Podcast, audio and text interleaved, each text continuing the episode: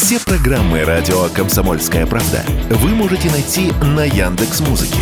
Ищите раздел вашей любимой передачи и подписывайтесь, чтобы не пропустить новый выпуск. Радио КП на Яндекс Музыке. Это удобно, просто и всегда интересно.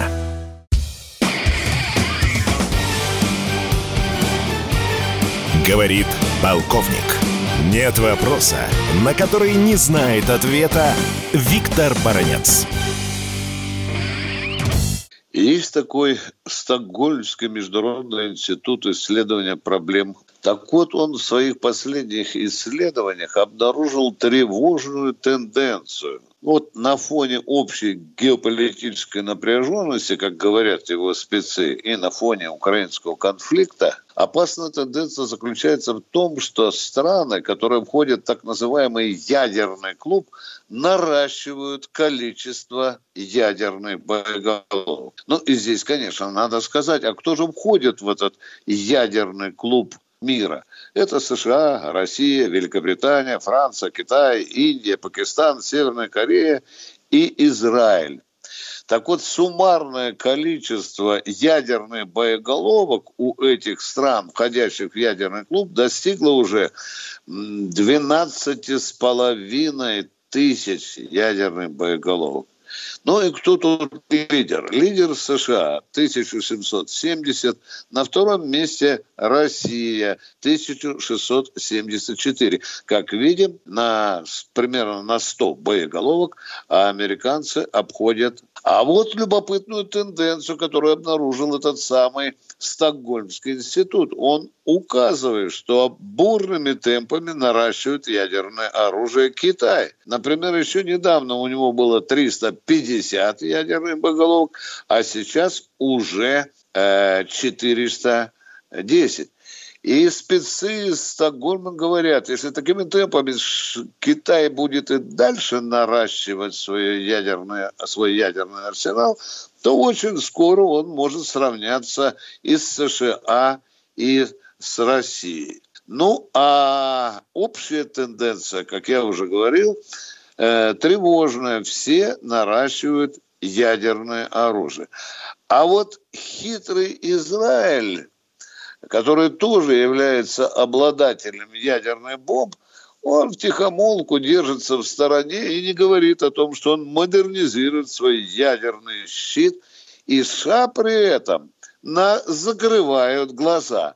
А вот к Северной Корее и Ирану считает Соединенные Штаты Америки, не то что наращивать ядерное оружие, а вообще и модернизировать, и вообще иметь его запрещено, по мнению Вашингтона. И вот здесь нам следует вспомнить уместно э, заявление Владимира Путина, которое сделал он в прошлом году. Он призвал ядерные страны подписать общий договор о сокращении ядерного оружия. Как откликнулся на это Вашингтон? А он говорит Москве, а ты уговори Китай, уговори Китай, чтобы он подключился к нашему договору о сокращении стратегических наступательных вооружений. Что ответил Пекин? А вы сначала сократите свои ядерные арсеналы до нашего, до китайского. Это будет справедливо. А потом мы сядем за стол переговоров и будем уже дальше с вами мараковать, как дальше быть. А ведь вы посмотрите, какая несправедливость получается. В этом ядерном клубе есть три страны НАТО. Да? Это США, это Франция, у нее 280 ядерных боеголовок, это Великобритания, 120. А теперь берем и плюсуем 1770 американских боеголовок, добавляем 280 французских и 120 английских. Получается 2170. Внимание, а сколько у России? А у России получается 1674.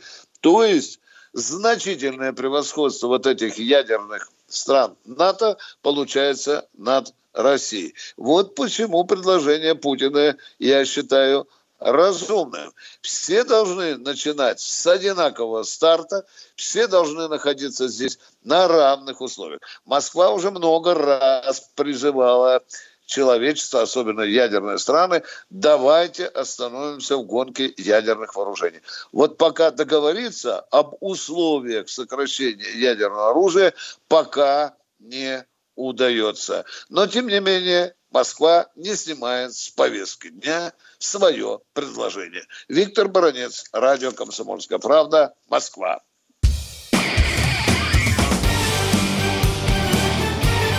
Говорит полковник. Нет вопроса, на который не знает ответа Виктор Баранец.